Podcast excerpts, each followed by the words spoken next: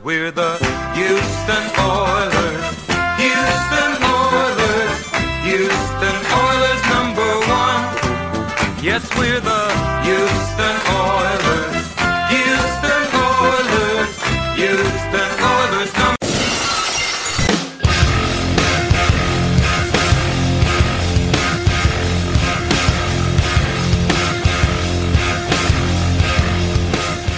everyone. You're listening to Battle Red Radio. I'm Matt Weston, and tonight, tonight, I'm joined by Carlos Flores and Joe Kritz. How are you fellas doing tonight? I'm doing okay. I'm uh, not not really good anymore, but okay, I guess. I'm uh personally recovering from a little bit of shell shock, but uh, you know, hopping on anyways and talking to y'all.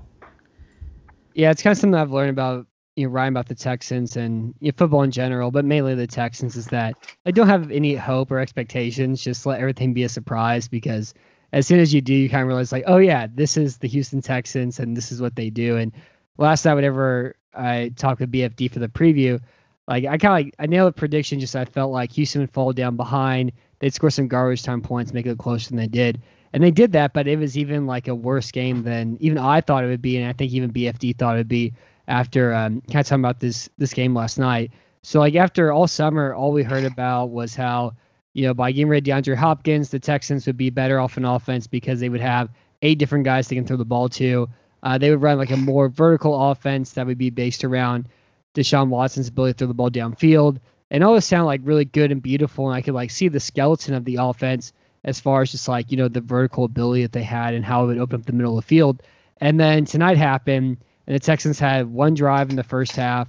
That their second drive of the game, they scored seven points, gave them a 7-0 lead. It was nine plays, 80 yards, went for five minutes and 12 seconds.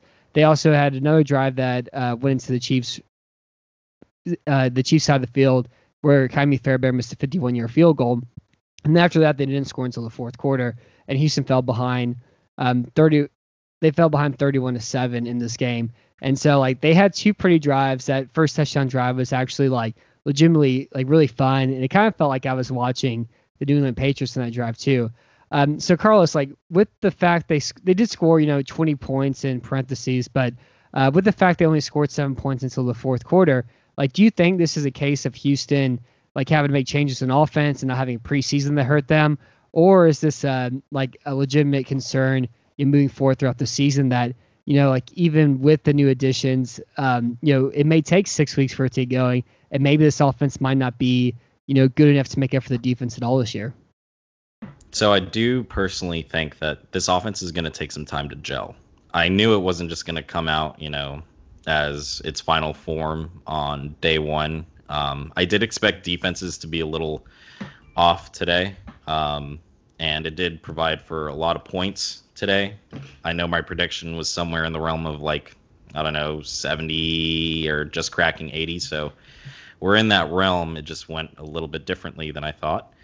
Um, so I think that this offense is not really affected too much by the lack of a training camp. Um, Aaron Rodgers had mentioned on Pat McAfee's show um, earlier today or yesterday that uh, offenses and defenses around the league shouldn't have been too affected by the lack of a training camp. That many of the veterans are just, you know, already keyed in on what's going on. And I know, like, we we have a new defensive coordinator, we have a new offensive coordinator, and so there's definitely some uh, new things being added into the mix. But I think what we've seen here is that the personnel that we've brought in to create this offense maybe isn't exactly what one we were hoping for, and two, it's not exactly fair to say that um, you know they're they're they're failing out of the gate because Brandin Cooks wasn't 100% today. Um, he had trouble separating, uh, especially against um, against Sneed. Uh, he had a really tight contested catch, and you know for a vertical threat, he really didn't put too many uh, too much distance between him and his uh, his defender. And also, um, you know, I think it's going to take some time for everybody to get up to 100% for them to work out some of the kinks, and uh, they'll have some film to chew on to uh, make adjustments. However, I do think you're pretty much on the mark that it's going to take a few games to gel and get this thing on the on, on the right page. I'm thinking, you know, probably game three we'll see this thing really start clicking. I don't think we'll be ready in time for the Ravens. Um, but you know that that's kind of how I'm feeling about it, is that it's not really a complete failure out of the gate, but it definitely wasn't. Um, it wasn't the final product what was put out there today. Yeah, and I mean, I think I think they kind of I don't really don't buy all. I mean, they don't play that much in preseason to begin with anymore, and so they're still practicing. They're still going through everything, putting together their offense. So like, I'm not kind of like I can understand it, but um, I'm not really buying all that. And also, it's not Houston's made a dramatic change in offense. They have the same offensive line. They have like you know 50% the same backfield, and they brought in Randall Cobb and Brandin Cooks, and everything else here is the same. And really, I think the issue for Houston's offense isn't that they have all these new pieces they're going to put together. It's how they're going to get by without having DeAndre Hopkins anymore. And so, like, that's what they're having to work out. They're having to work out departure, now work out these new additions to get them going together on the field too. Um, but yeah, like it was it was rough on offense tonight.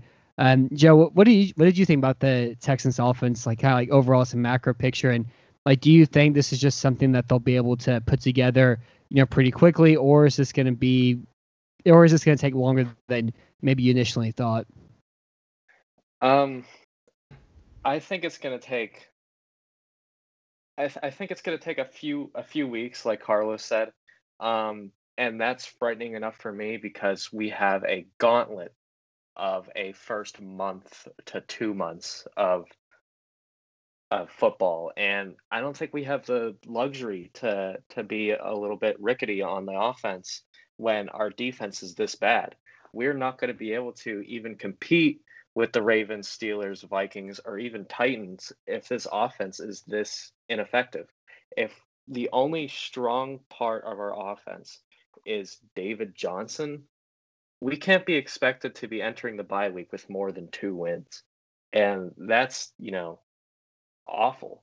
It's I can only expect I can only hope that it would improve dramatically either uh, against Baltimore or the week after that, and Watson is launching it downfield to a healthy Brandin Cooks, and Fuller is continuously putting up 100 yard games.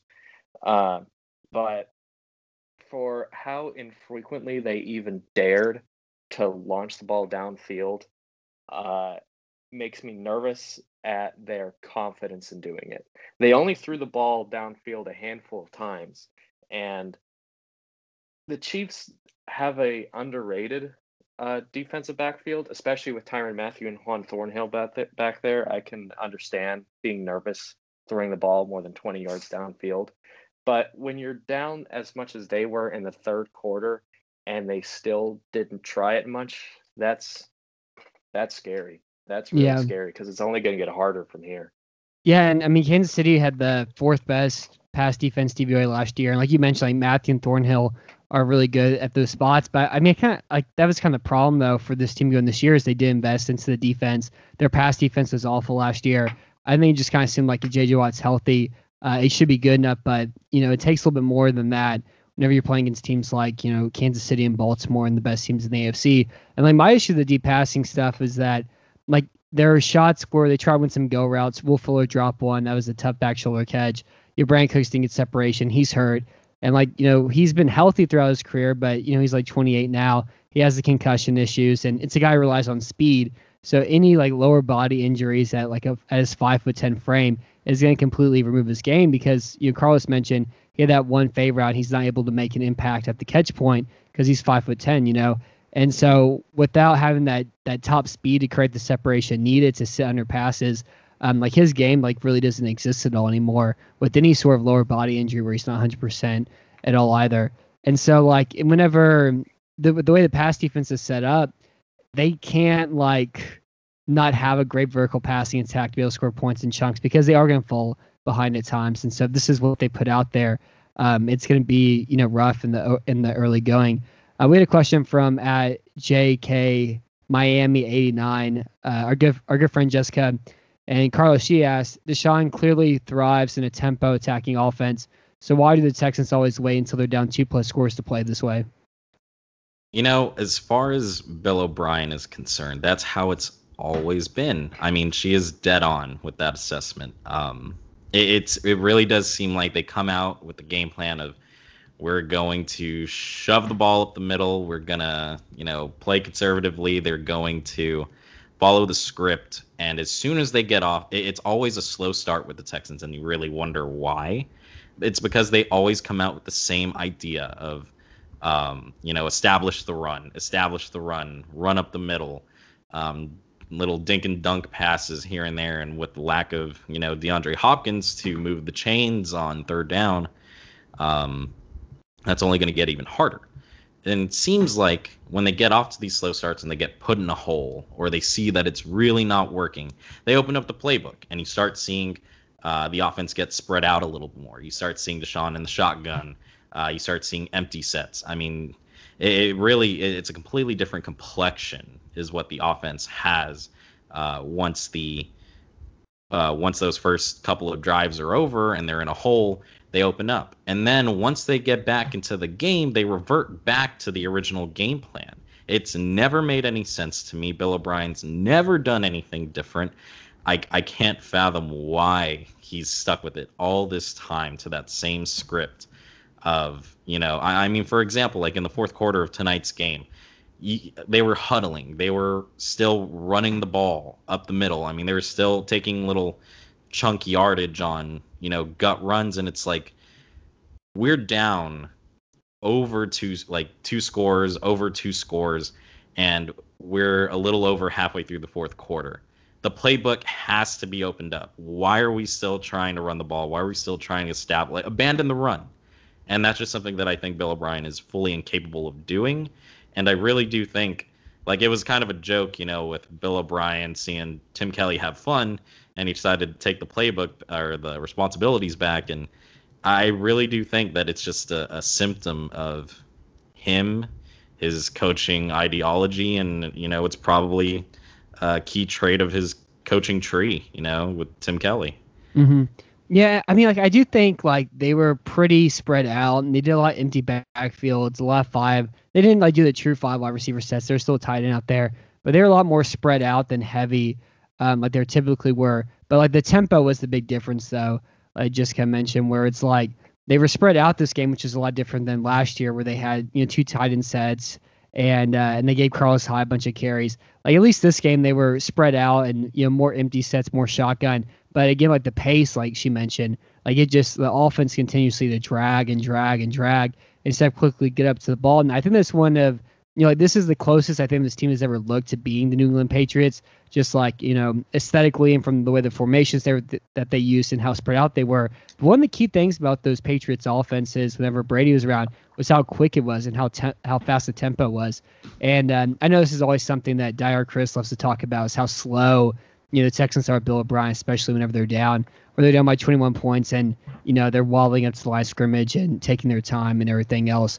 Um, so, like Joe, did you expect this offense to, you know, look differently going into this year, or was this kind of like, you know, your assumption, knowing everything you know about this football team? I was absolutely thinking it was going to change this year.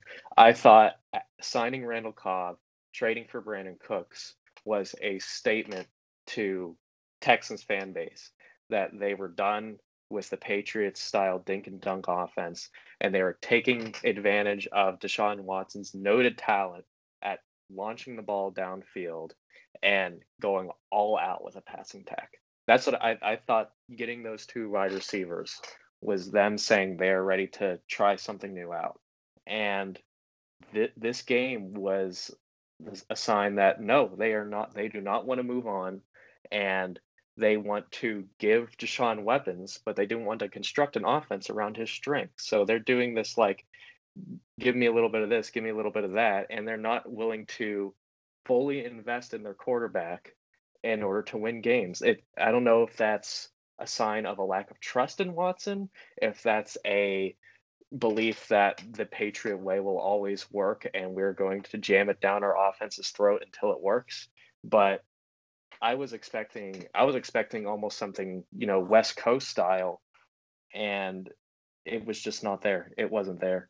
And these receivers are not built for an offense like this. Randall Cobb is, David Johnson is, but with players like Kenny Stills, Will Fuller, and Brandin Cooks, Mhm. players like that are asking to be put into an offensive system that takes advantage of long developing routes and a complicated West Coast style offense. And Deshaun Watson is built for an offense like that. And they continue to just just not do it. They just they just don't want to do it. They just want to stick to what they've been doing. And that's extremely disappointing. Yeah, and, it, and I think that's a great point. Like it, it like Stills, Fuller, and Cooks are built for you know more of a vertical thing where their speed the open throws, and like the only play that I kind of saw where like like kind of gave me sort of hope of like what you know Hopkins offense could looks like was that fourth and eight conversion where you Fuller run that quick out against off man coverage, and like that's what speed creates, but speed didn't create any kind of deep vertical routes at all this game, and like I and it was kind of surprising too to see Kansas City you know play with sometimes they played cover zero. They never really played two safeties deep all that often. They had, you know, them in man versus coverage on the outside, and like Cooks and Fuller just didn't do a good enough job to beat that beat those uh, beat those matchups, you know, tonight. And that's typically what you would expect from them, you know, especially with uh, a rookie starting his first game in Sneed. And like I know Cooks has a lower body injury, but like still, like those are matchups that you have to win um, if you're going to be like this. If you're going to be a team with the pass defense they have as well too. And so I do think kind of like the key, the biggest thing that I got tonight is that you know, kind of like what I talked about and wrote about all summer, was that they're going to miss DeAndre Hopkins a lot. Like Hopkins did so much this Exactly. offense that like you can like if you just even watch the you know, watch a lot of the deep passes that Fuller caught last year, those are created by the safety driving down DeAndre Hopkins' routes. Um, he was third in the league in first downs created behind Julio Jones and Michael Thomas. He's a top three receiver. And so without him tonight, Houston went four and ten on third downs. They didn't have that same first down turning option and they didn't have a receiver that could win down the sideline. Brandin Cooks had trouble against Sneed. You know, Fuller dropped that Fuller dropped that favor out like we mentioned, and everything was just like really short middle. And then it seemed like Kansas City played, uh, brought Sorensen in. They kind of sat with those hook zones and kind of took away those quick uh, pick and pop passes that worked well in that really pretty touchdown drive that they had tonight too. And so, uh, Carlos, our question from Ask Smith Grandma asked, uh, or Ask Smith Grandma asked, in an alternative dimension where Houston still has DeAndre Hopkins and they signed a pass rusher and a cornerback instead of Cobb and Eric Murray, do you think the Texans win this game? I think we have a much better chance. Um, Yes, I agree with that. Absolutely. I think uh, it's a much better chance. Uh, we have Hopkins to get those crucial third down conversions and you know be that possession receiver, um, or at least that red zone target. Um, I think with a pass rusher, I mean, geez, Louise, I, I can't tell you. I mean, outside of the Jacob Martin fastball tonight, um, Patrick Mahomes looked like he was just having a lovely time. Uh, you know, just just strolling out and not a worry in the world. Um, and with an extra corner, that definitely would have helped. It would have helped uh, keep Patrick Mahomes a little bit more honest, and uh, you know, I think we would have had a significantly better chance at winning this game if that were the ch- if that were the difference. And considering how much money has been invested, you know, into our new additions, um, I think it probably could have gone a really long way. Certainly, I I absolutely agree. Signing a a Logan Ryan or that that defensive end from Minnesota that was just signed by the Cowboys. Everson Griffen. Um, yeah, him. Picking up Griffen and Logan Ryan would have made a world of a di- difference for this defense. Neither of them are exceptional players, but they would have added pressure, helped Watt, helped Roby, helped the entire corners depth, helped Justin Reid. The entire offense would have been so much more well-rounded if just those two players were added. And if you don't sign if you don't sign Murray or Cooks, you probably have enough cap space to sign both of them because neither of them got very expensive deals this year. Um, so just not signing Cobb and Murray would have made the defense so much better. And I think that speaks to uh, a failure of Bill O'Brien's uh, GM abilities. I was giving him some credit for for signing Cunningham and Watson to good deals in the past couple weeks, but the the Cobb and Murray signings are are looking worse and worse now. Now that we've seen what that means, because they didn't Hmm. really really take advantage of Cobb at all in this game when he could have been a great receiver this game. Yeah, and I mean, I think the thing about the Hopkins, you know, extension just happened too. It's like Hopkins had three years left on his contract. You know, like if Houston kept him around, they didn't have to give him that extension they just got in Arizona. And like Hopkins is better than Randall Cobb and Brandin Cooks combined. And so like it really seemed like, and then they did pull in more salary by bringing in David Johnson and Brandin Cooks and adding Randall Cobb than they would have if they just kept Hopkins. And even if they did, you give him extension, you add, you know, like five, six million dollars to his average contract per year. And again, you still have a better a better player in a better situation than having those players. And and again, this is like you know week one. This is me kind of speaking based off the fact that you know Cooks was hurt this game, but um, the Cobb thing was a lot more you know disappointing. And so with Randall Cobb tonight, he didn't have a target until the second half. Um, he didn't do really you know much of anything at all this game. And so one of the things that at fan I know, Carlos, he asked, is Randall Cobb alive? And why did Houston even sign Randall Cobb? Anyone? So do you have an answer for this at all? I did not even notice Randall Cobb until he had that first catch. I mean, I, I constantly throughout this entire offseason have just forgotten about Randall Cobb. I forgot him in the prediction, 53 man predictions. I forgot him uh, in the uh, in the season predictions, not even as a factor. I mean, I was looking at the inactives and I thought, oh man, Keke's out. Like, what are we gonna do? And you know, it's like, oh right, Randall Cobb's still there, and he didn't even pop up till the second half. So, you know, I, I I don't know why. It's just I I can't ever seem to remember that he's a part of the squad. And even when he did come in, it was like, okay, great timing. You know, we're, we're in garbage time at this point. It's dang near meaningless. I mean, if this is what we paid Randall Cobb to come here to do, um, to me, it's already a, a bad a bad look at the signing early on. It's, it's terrible. It's terrible. I mean, you you Matt, you were saying earlier that they were running a New England style offense at the beginning, and it was working. Using David Johnson, uh, establishing the run, they got their first touchdown on him. They looked great. Well, why not use Randall Cobb as your Edelman? He's essentially a copy of Edelman, but younger and faster. I mean, he's not like he might not have the like agility and the cutting ability and the rapport that Edelman and Brady had, but he's a great receiver for that system. And I'm guessing that's what they were thinking when they brought him in. And I mean, just last year, he had at Dallas, Randall Cobb had 828 yards and three touchdowns. So this is a player that is a very valuable piece to an offense and can can do a lot when he's given the ball. So I don't understand when they were obviously trying to use this New England style of dink and dunk passing that he wasn't just absorbing completions and they just mm-hmm. relied entirely on David Johnson. And when that wasn't working, I don't know. Uh, they, they it's almost like they forgot Randall Cobb was there. It really felt like that. It almost felt like they forgot he was on the roster. Yeah, I'm and I'm interested to kind of go back and watch the All 22 and see what was going on with that. And I, I think kind of the problem with with Cobb is that you know last year in Dallas and Michael, I mean with Michael Gallup and Amari Cooper on the outside, you know they combined for you know 2,000, you know two like 2,200 yards and 14 touchdowns last year, and uh, the entire middle of the field was open for Cobb. You know, and if you like you look at his catches last year, there's a lot of wide open drags, a lot of wide open posts, um, a lot of wide open digs where you know he would just beat press coverage and make one break inside and you know, he's open, his easy yards after the catch.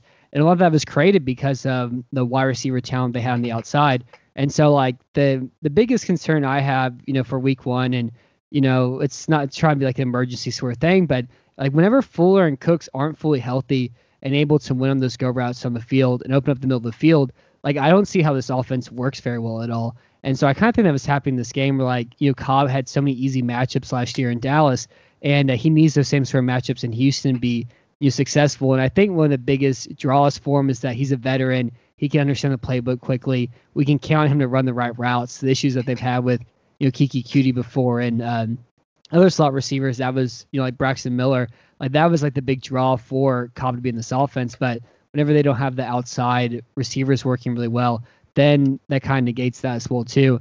Um, the second thing that really kind of was upsetting about this offense was that Watson was sacked four times, and hit seven times, and like, look, I know some of those hits in the second half for him trying to make something out of nothing, like that one spin out where he, you know, was swirling around and he thought he get, was going to throw the ball downfield and then just ran out of bounds. Um, but like the offensive line still had problems with a few of their one versus one matchups tonight too.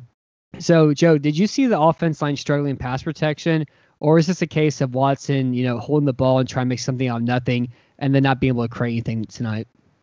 I think it was um, I think it was a mixture. I think it was a mixture of Watson trying to play hero ball and the offensive line getting dominated by the Chiefs' defensive line. Um, I am more disappointed in the offensive line's ability to pass protect because this offense needs them to be good. This offense that wants to establish the run, uh, use Randall Cobb and David Don- Johnson in the passing game, and use Cooks, Fuller, and Stills in deep passing games to stretch out uh, the backfield. I mean, you need you need time in the pocket, and Watson needs time and the comfort knowing that he's not going to get sacked if he stays there for more than two seconds. He shouldn't be worried about scrambling and immediately going to his dump off read within two seconds because he needs those long developing routes to happen for this offense to work. So the offensive line being as bad as they were, and don't get me wrong, the Kansas City defensive line is great, but this is this is if the Texans want to win the Super Bowl, if they want to go as far as they want to go in the playoffs, they need to, they need to be perfect against teams like this because you know we're going to face the Chiefs again in the playoffs. So if if we want to win against these Chiefs, we need this offensive line to hold them to under one sack or or you know under two sacks in a game and under three or four pressures if we want our offense to function at full speed. So extremely disappointing. I can only hope that it's just them being rusty and that they'll improve for next week where we'll even face an even harder defensive line in Baltimore. Yeah, and I, I do think like the two match the two issues I saw was Zach Fulton can block Chris Jones, and Chris Jones wasn't there in that second matchup in the playoffs because he was hurt. Um, and the second thing was, you know, Frank Clark was ready right away this year. Last year, that first, it took him like, you know, nine or 10 weeks to get going. Last year in Kansas City, he had a really great game in the divisional matchup, you know, beating both Chris Clark and beating Laremy Tunsil too as well. And tonight, like, he really got Tytus Howard good on a few of his reps. And he even won against Laremy Tunsil a few times too. And like Howard, even going back to his rookie year, he failed consistently time and time again to meet defensive ends at the point of attack. So he would take two steps and then turn all the way to him. And now you're giving up the inside move. And now the rusher, if he has the ability to bend like Clark has, now you can bend around that and get flat really quickly because he can't get his hands on you. And so Howard was still doing that this game, and he got away with his rookie year because he's so big and wide and strong that um, ended up being okay here and there and off enough. And then he plays the ball sheer and Watson gets crushed, but he makes enough plays to to not take. He, gets the ball quick enough for not to be a sack that bothers them. But I don't think Howard has good had as good as a rookie year as kind of like the narrative was for it. So those are the two issues I saw for the offensive line, and like they can't do that. Like they need to win their one versus one matchups, and um, I don't think I think they did a much better job this time around picking up the blitz than they did last year. But those matchups, like losing like that, were disappointing, especially when it's offensive line that has that has you know, I, it's hard to remember. They had three first round picks, uh, three second round picks, and then Fulton's contract I think is like eleven million dollars this year.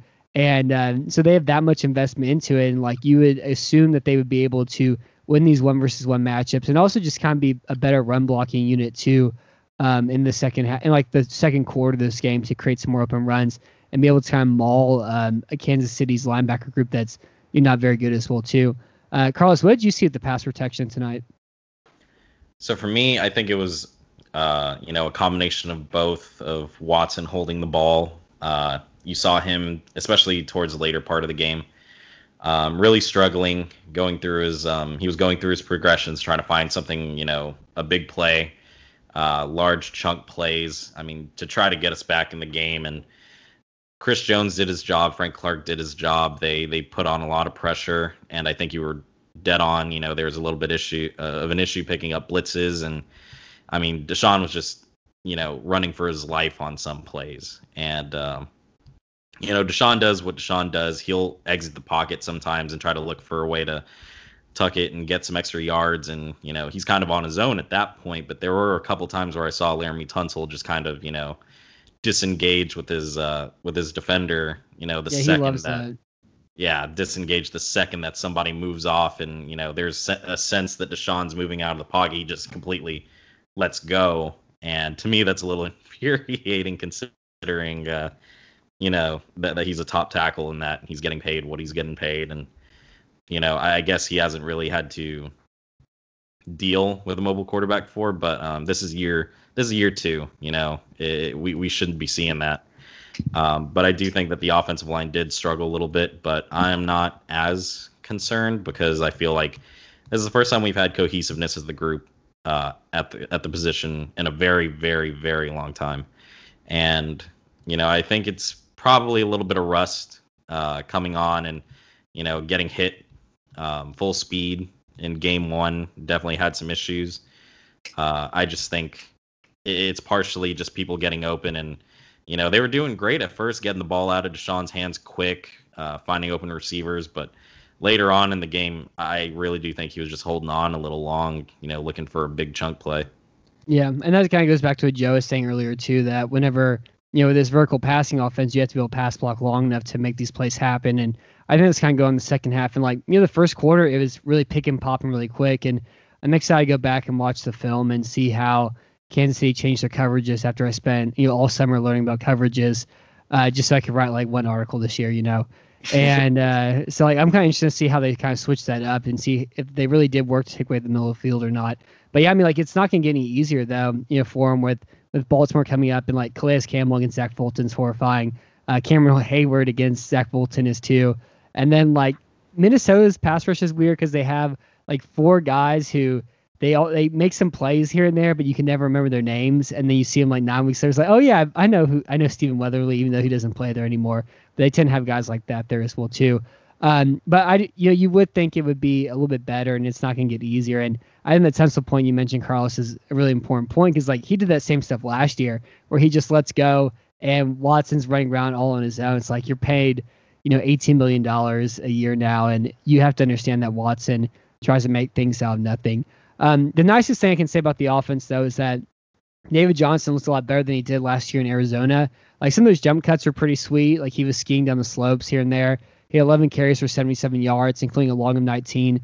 He had one touchdown. That touchdown was really was really pretty because he got some space, cut out wide, torched the linebacker, and uh, kind of walked in and scored from there. And they caught three passes for 32 yards as well. Uh, Joe, what nice things can you say about the offense tonight? Uh, David Johnson. A lot of David Johnson. David Johnson looked fantastic. He looked like his 2016 form, which he did look roughly this good very early in the 2019 season, but then he suffered a leg injury and he was bad pretty much the rest of the year. And then they benched him for Kenyon Drake. But he looked like his 2016 form. And David Johnson, back during that amazing uh, 2016 year, relied heavily on his jump cut and on his acceleration. And both of those were on full display, especially in the first half for the Texans.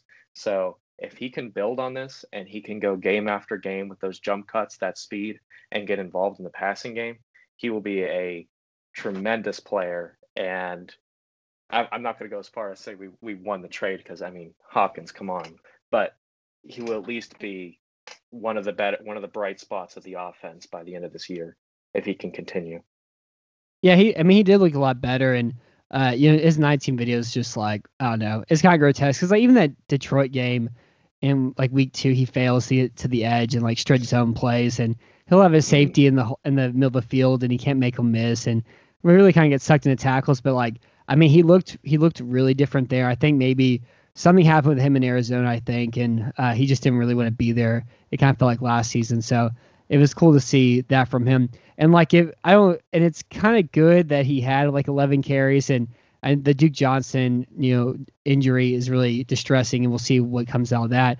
But like you would only want Duke, you you would only want David Johnson to have like 15 carries a game and have Watson throw the ball maybe 35 times, and then you whoever the backup running back is to get 10 carries and.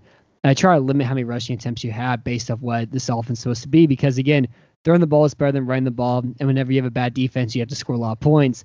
And uh, the things that they've done before kind of keeps them stuck, even if they go you know, 9, 7, 10, and 6 from there. Uh, Carlos, what's a, what's a nice thing you can say about the offense? So I hate to, you know, turn this to an echo chamber, but to me, the bright spot was definitely David Johnson. I mean, just early, it was shocking, really shocking to see how he was running the burst.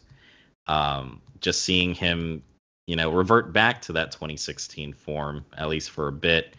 Um, because I was not expecting it at all. Like even a little bit. I was expecting to see uh, sluggish DJ, um, you know, probably just trying to get into the groove. But no, he came out of the gates firing. And I know a lot was made about, you know, how swole he got this offseason and how cut he is and all that. But my gosh, he uh, he came out came out angry. He came out hungry. It, it really looked like, um, you know, uh, some some of those cuts and some of those runs were a little Foster esque, and it was exciting. Um, but you know, once the once the defense could key in and start crowding the box, and you know, weren't afraid of the so-called vertical threat, um, it definitely made things a lot harder. And you know, didn't definitely didn't get to see enough Duke Johnson this game, um, and whatever limited snaps that he had. But you know, for the most part, I think David Johnson is the clear bright spot of this game, and um, I kind of do have to apologize for doubting as much as I did going into it, but it is very nice to see, uh, you know, him perform, outperform my expectations for sure. Yeah, I think I, it's kind of the most depressing thing about tonight that David Johnson with you know 77 yards and a touchdown um, was the most like the bright spot of tonight's game because like again like a running like there's very few running backs who are legitimate game changers, and even like his performance tonight didn't affect the outcome of the game, you know, any little bit at all. And uh, but yeah, I mean, like I agree, and it's gonna be interesting to see like how long he can keep it up because at age 28 and the hits he took in 16, some the injuries he's had, um, it's gonna be interesting to see like if he can look this good um, in these flashes like he looked tonight. We had another question from at Houston Diehards, and he asked, uh, one, where do nightmares live? I think he's afraid to go to sleep tonight. And two, if Tim Kelly took you to a porn theater, would you put out? And uh, we're uh, we're rejecting postmodernity in this household, and we're embracing tradition. And this is a porno theater free household, so I would not put out if Tim Kelly took me to the the porno theater after tonight. Even if even if they had a great game tonight, it still wouldn't happen. Uh, but for the defense, uh, the Texans were kind of stuck stopping really bizarre Kansas City offense. Like KC broke uh, broke up the Alex Smith offense. Like I feel like I was watching the 17 Chiefs or the 15 Chiefs or the 16 Chiefs where they just like run all these screen passes, these quick uh, smoke passes. There's a lot of broken tackles, a lot of speed, and it really looks more like basketball than football. And uh, Kansas City did exactly that. They ran a lot of screen passes, line to run plays. A lot of route combinations were used to get Travis Kelce open. Again, like they're spectacular using Tyreek Hill as a decoy, where even if he only has 60 yards, he created you maybe 150 yards of offense for everybody else as well too. But the the really kind of concerning thing though is they did give up 4.9 yards to carry to Clyde Edwards Helaire and five or they gave up 5.5 yards to carry to Clyde Edwards Helaire and 4.9 yards to carry overall. Um, Joe, like since Houston lost DJ Reader and they had some had a bunch of change in the defensive line, like do you think this Texans run defense may be worse than was expected going into this year, or is this just a case of like going against going up against an offense that stretched the field out and uh, you know it's hard having to tackle somebody like that, especially when you're having to go up against such a tough pa- passing offense. Um, I will certainly give credit to where credit's due to uh, the Chiefs' offensive line and Clyde Edwards-Helaire, who uh, completely outclassed the Texans' defensive line for almost the entire game. Uh, but when you have a rookie running back in his first game, like beating JJ Watt and Whitney Mercilus, like they were like completely below him, that's not an encouraging sign. And even though I didn't expect that much disruption from JJ Watt and Whitney Mercilus since the Chiefs' offensive line is so good, I was expect I, I wasn't expecting well over hundred yards from the rookie running back. I mean, they were completely comfortable just running the ball down our throats for nearly the entire first half when they're a pass first team. So it's it's it's a really discouraging sign. Um, I was hoping for a return to form when Whitney Mercilus and JJ Watt, hoping that they could go back to their 2018 like highlight year. Um, but man, it was it was really not good to see a rookie completely torch him like that. Uh, I can only hope that it's a sign of rust, and they. I mean, they would need to improve for Baltimore. Are you kidding me? Oh man, I can't imagine what what it'll look like against Lamar Jackson, J.K. Dobbins, Mark Ingram. Oh my goodness, they're gonna have to. They're gonna. J.J. Watt's gonna have to become an MVP. Yeah, I mean the and the Ravens had an all-time great rushing attack last year. The Chiefs had a below average one, and and like their interior blocking, you know, they have Wylie and Reiter, and it was a lot of fun seeing Kelechi Osemele again. But it's not their tackles or big mullers either, and so it was kind of bizarre to see um to see like the lanes that Edwards Helaire got, and like if he just gets one versus one matchups in the whole like that movie put on McKinney was disgusting, and the movie put on Reid after that was yeah absolutely filthy. And how you go take a shower after that run and um, to see that sort of stuff like it's that's kind of the biggest i mean that's like one of the things that's hard to deal with like think about this houston defense because the run defense is always really good and it's always there. And last year they dropped to below average number watt went out. The year before that with clowney on the team they had an all-time great run defense and so they've constantly lost bodies since then from losing clowney and Kareem jackson to losing dj reader this offseason. And so they have they've t- they've lost more talent they put back into their front seven and uh, with age and attrition as well too. Like you know, maybe this is the year that they no longer have an above average um, run defense. And so we had another question from at red underscore d martin, and I'm assuming he he asked how utterly how utterly odd how utterly idiotic does it have to be to pass on paying DJ Reader 20 million guaranteed in favor of giving Randall Cobb and Eric Murray 28 million guaranteed. And you know, like personally, like I yeah I love Reader. He's a great run defender, but I think based off what Houston had like they didn't have the ability to pay that much for a purely run stopping defensive tackle, even though I think he's going to have like six or seven sacks in Cincinnati on a better defensive line. But yeah, the issue is that instead of giving that money to that, you gave the money to a safety play deep middle. Um, it didn't make much of an impact this game, and a wide receiver had three targets this game too. And so it's going to be interesting to see like what they get out of Murray and Cobb because it's not only like if they have a bad game, but it's the opportunity cost of that money should be going somewhere else as well too. Um, Carlos, how uh, how how sick did Kansas City's run game make you tonight? So I may be speaking from a position of extreme bias, but uh, you know, I was deep down, I, did want to see Clyde Edwards Helaire um, make an impact. I knew he would.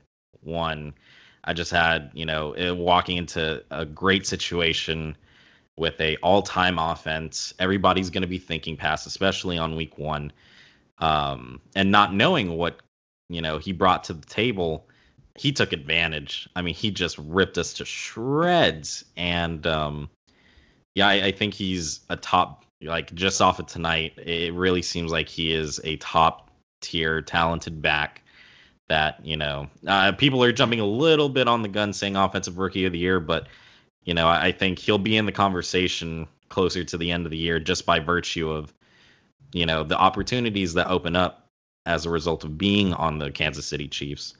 Um, but you know, aside from appreciating the impressive run uh, runs that he had, it was really, really, really concerning about the Texans' defense. Like you said, um, we've gone from having a fantastic run defense and chipping away at it, sacrificing uh, bodies, letting people walk um, with the con with the comfort of knowing okay we still have JJ Watt and we have you know whatever role players here that can fill in. And uh, we're investing other you know in other uh, places on the team. And here we are now with this new look offense that didn't really look so great.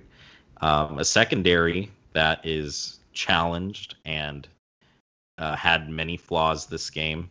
And we're left with a run defense that was formerly great and now looks suspect. And going into this uh, uh, these next couple of games, you know, with the Ravens, it's going to be absolutely terrifying with three-headed monster. Um, and then the Steelers, you know, uh, I believe James Conner is still there. I believe. Um, yeah, it doesn't. It doesn't really matter who the running back is. The offensive line's good, you know. Yeah, exactly. And uh, they, they're going to create opportunities for whoever's back there. Um, so we're going to be facing a lot of a lot of challenges, and especially within the division as well with the Titans' offensive line. Um, it's a really, really big question mark, and it's almost like you have to wonder if not investing, you know, in the front seven and letting people walk and making those decisions to invest elsewhere on the team is is is it worth it? Has it been worth it off of you know this one look? Yeah. Makes you wonder if Bill O'Brien should have tried a little bit harder to get Clowney, but now we got to deal with him twice this year. Oh, I can't. I'm so excited. God, damn it! I'm so excited to watch Clowney against Houston week five and, and week 17. He's gonna Um, murder us. Yeah, it's me. It's gonna be so much fun. I'm so glad he went there. It was by far the the most fun place he could have gone. Um, defensively, so like this is Anthony Weaver's first game, and like I know that the biggest problem for me with the run defense though, it's like at least they could stop that, and so they could play off man coverage and focus on the deep pass and like you know the the short passing defense last year was one of the worst in the league, but at least they were good at like two different things, you know. And now like after tonight's game, it's like I can't really say that they were you know good at any one thing at all, you know whatsoever. And uh, at least with like the defense Crennel had last year, it was able to get by, you know, enough with in combination of ball control offense to go 10 and 6. And um, it, you know, like playing Kansas City makes things seem a lot more worse than they actually are. Uh, but you know, the the signs so far kind of are kind of rough.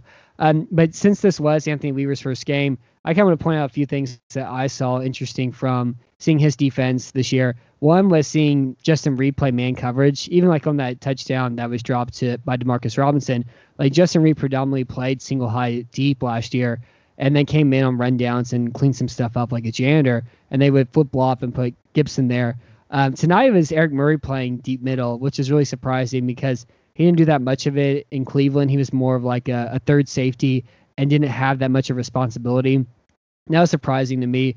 The second thing was seeing JJ Watt line up over the center, and that was really cool to see because like Watt needed to get interior pressure. That's the best spot for him to have success at all. And like he made some run stops and got back there and forced things back inside by playing on the interior, uh, but didn't do much of anything as a pass rusher in those spots. And you still kind of see him get out wide against Mitchell, Mitchell Schwartz on those uh, pass rushing opportunities, and none of that really worked at all either. And then the third thing is just like, you know, he played he played a lot off man still, and it kind of goes back to the fact like the cornerback talent's awful here, and especially without Gareon Conley, who I think has been overrated by the fan base and don't have like the highest expectations for, but like at least he's average. And you know, aside from Bradley Roby tonight, they didn't have average past him, and uh, I don't really know how much you know Anthony Weaver can do in that sort of situation as well. But Eric Murray being used how he did and using Watt in the interior were the two things that I really picked up on on that were you know interesting to me. Uh, what about you, Joe? Did you pick up anything on this Anthony Weaver first night of his uh, defense tonight? Um, same, same things as you did. Seeing Justin Reid play man coverage was a surprise. Using Eric Murray um, as almost like a replacement Justin Reid back there, which doesn't make me comfortable, but I guess Yeah, that's a great way to put it. replacement Justin Reid. But that's that's kind of what it is now, and I think it's um same with uh putting him under putting JJ Watt under center there. Um, I think it's a reflection of the changing of uh, the times in the NFL, where a lot of these defensive coordinators and offensive coordinators are just trying to put their put their best players in position to make a play. Their entire defense is structured around where are we going to put our impact player, and we need to put him in the exact spot that he will make the biggest difference. And I think that's exactly what Anthony Weaver is trying to doing is that he knows that his stars are JJ Watt and Justin Reid. So he is going to do everything he can every single snap to use them to cause the most disruption. And if that means putting JJ Watt in weird spots, and if it means using Justin Reid to play man coverage, who might be our best man coverage defender, depending uh, judging off of this game, uh, that that that's how it's going to be. And that doesn't that that makes me uncomfortable since we only have two star players, and I'm afraid that he's going to rely too much on JJ Watt and Justin Reid. And if either of them go down for even you know a quarter or two, then our defense might completely crater. But with an offense like Kansas City, I can't make too many judgments because of how how perfect their offense was, especially in this game. Uh, so I I can't I can't judge too much, but I think it's just a sign of knowing where his defense is weak and using his best players in every way he can. Essentially, like Mhm. squeezing them for all they're worth. hmm Yeah, and it, it was close to that too because I know Crennel did that in um, that 16 playoff game against New England, where he would put Clowney, Mercilus, and McKinney over the center and create pressure up the interior. And like Houston should have won that game if they didn't have name redacted as their quarterback, but um, that's a different time and story. But I can't. That game always kind of sits with me. Um, Carlos, did you see? Did you pick up anything out of Anthony Weaver's defense tonight? So personally, it just felt as a philosophy uh, more Ben more of the same. Ben don't break. Um, in terms of specifically schematic stuff, um, not quite. I did just receive my Football Outsiders Almanac today, the print edition. So I will be diving deep in and trying to learn as much as humanly possible so I can identify things on the defense uh, defensive side of the ball a little bit better. Um, you know, uh, off, to me, I, I just always been able to pick up offense a little bit easier than defense. But I mean, for the most part, it just felt a lot more. Um, you know, it, it, almost felt a lot like Rack's defense, and I know like it makes enough sense that he's being promoted from within, but uh, you know, the pressure just really wasn't effective tonight, and um, it just seemed like they were getting bullied at one point, and you know, the run defense did get better as the night went on. Um, but in terms of specific like strategic or schematic stuff, I couldn't pick anything mm-hmm. out. Gotcha. Um, the other thing now, like that came back to me was it. It did seem like of in the first quarter, where you kind of see guys like you know five guys staying up along the line of scrimmage and nobody really knowing where somebody's coming from. And it seemed like that kind of went away as the as the game went on too. Um, well, the last question I have for you, Joe, is what was more disappointing: Lonnie Johnson Jr. not playing until the fourth quarter, or Randall Cobb not having a target until the second half? Randall Cobb not having a target in the second half. I've kind of given up on Lonnie Johnson. I'll admit that. I don't. I, I have no expectations on his front. Um, I'd I'd love to see him turn into something special, but I've kind of just given up on him, which is kind of I don't know. It it hurts to say, but I don't know, man. He just like with with the rookie John Reid getting snaps over him, like it's it's over. It's over. uh, but Randall, I, I, with Randall Cobb, you have expectations. Like you had expectations that he was going to be used, um, that that the middle of the field was going to be open up for his streaking routes, and that Deshaun Watson was going to dump passes to him, and he was going to get a lot of yards after the catch. And especially in, like I said earlier, that New England style offense, he's a perfect fit for that. So there was expectations when signing Randall Cobb and giving him that fat contract and letting DeAndre Hopkins walk instead. So, not using him much at all when you were in perfect position to was confusing and disappointing. What about you, Carlos?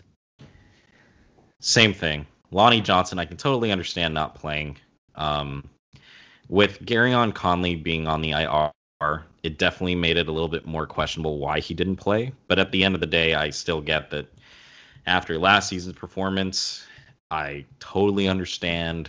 And no matter how much, you know, footwork uh, drills he did in the off season, um, that might not make up enough ground for him to warrant playing time. So I get that. But for Randall Cobb, that to me, once once I did see him on the field, it was like, oh my gosh, where has he been? You know, um, just a sharp reaction that for a guy that could arguably, you know, between him and Kenny Stills could be listed as the number three receiver on this squad, to not show up until the uh, second half is deeply concerning. And it almost feels like, are they having trouble scheming him in?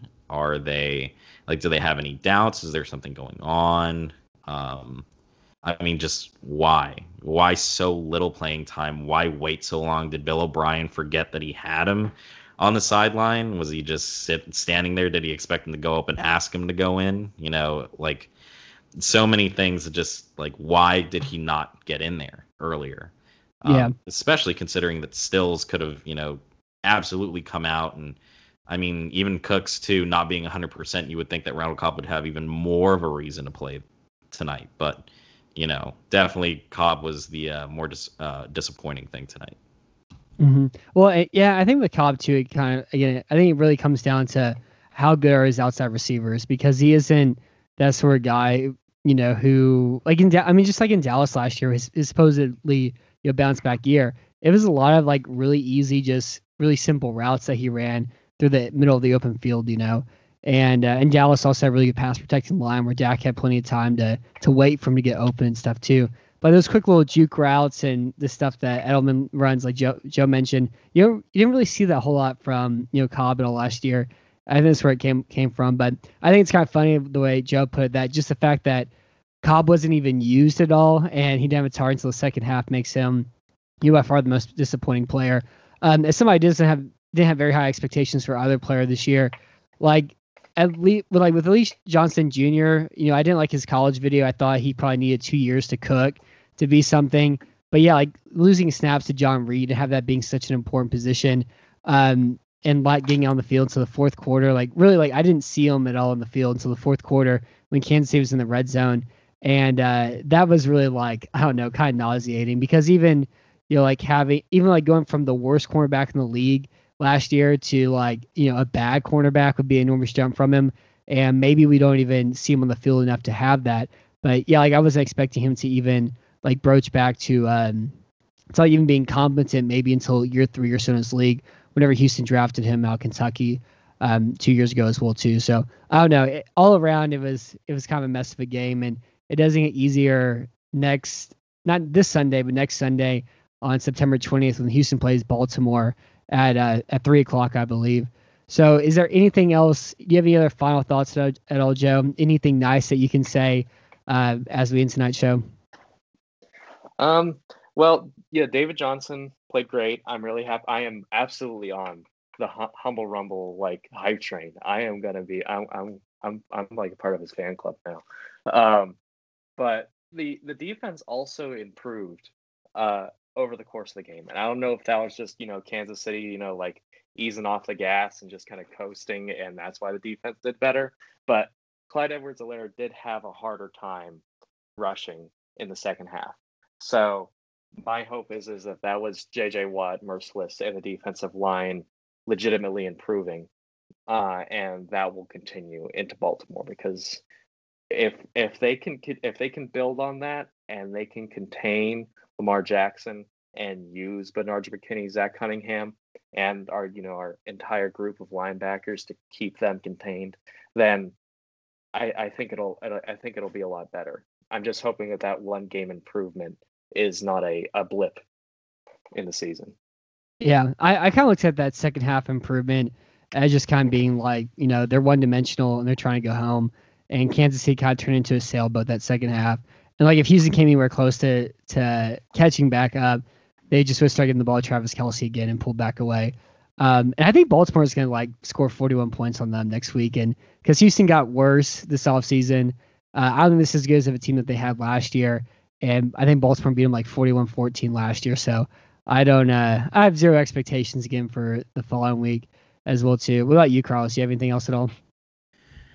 For me, it's important to just remember that this is week one.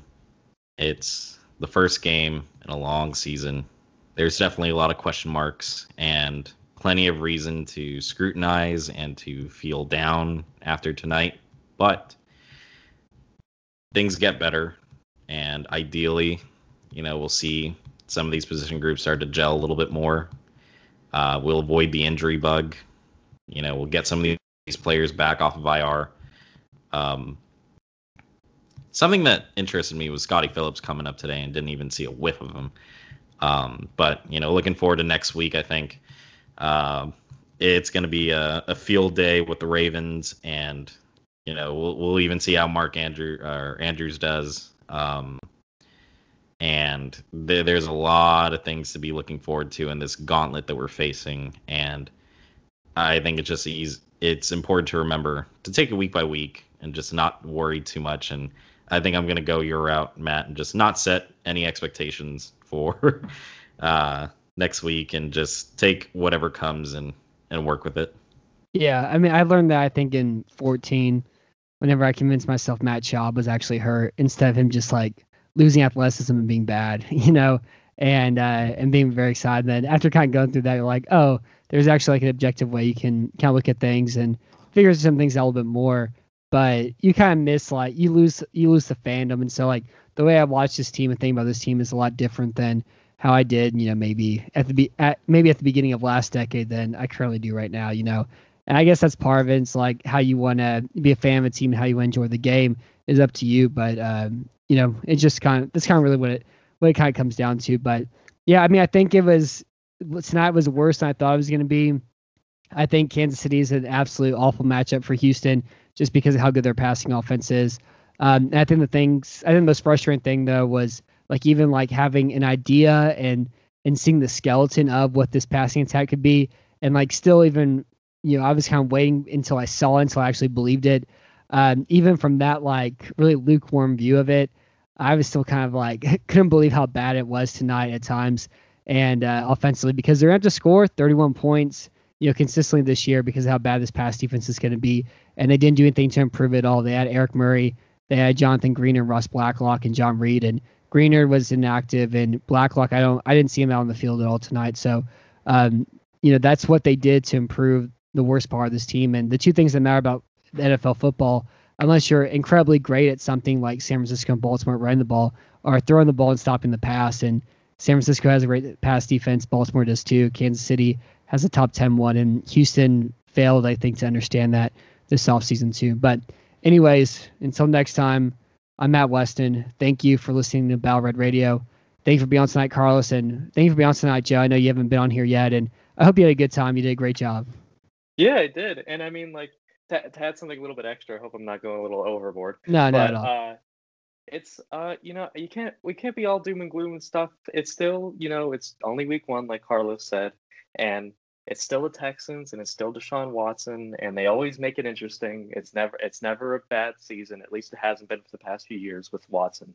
So things will always be interesting, and will never be a completely terrible team. And hey, like I can't pretend like I didn't have a good time tonight. Football's back. Like Mhm. football's back, man. Like I can't be I, I can't be too doom and gloom when football's back. Like I'm just happy that it's here. Yeah, yeah. Every football game is a is a good thing, and especially considering all the circumstances going into this one, um, as well too. And uh, and yeah, like it's it's always fun. It's it's even fun whenever you're watching, you know, Ryan Mallett pal on the sideline and uh, and Brian Hoyer, you know, not being unable to throw the ball 40 yards down the field. It's even fun those moments too.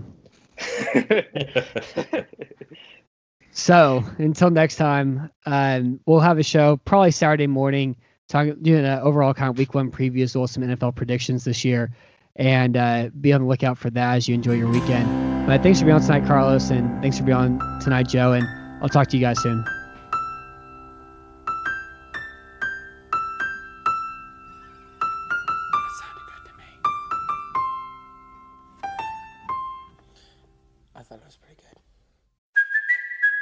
Kaley Cuoco for Priceline. Ready to go to your happy place for a happy price? Well, why didn't you say so? Just download the Priceline app right now and save up to 60% on hotels. So, whether it's Cousin Kevin's Kazoo concert in Kansas City, go Kevin, or Becky's Bachelorette Bash in Bermuda, you never have to miss a trip ever again. So, download the Priceline app today. Your savings are waiting. Go to your happy place for a happy price. Go to your happy price, Priceline.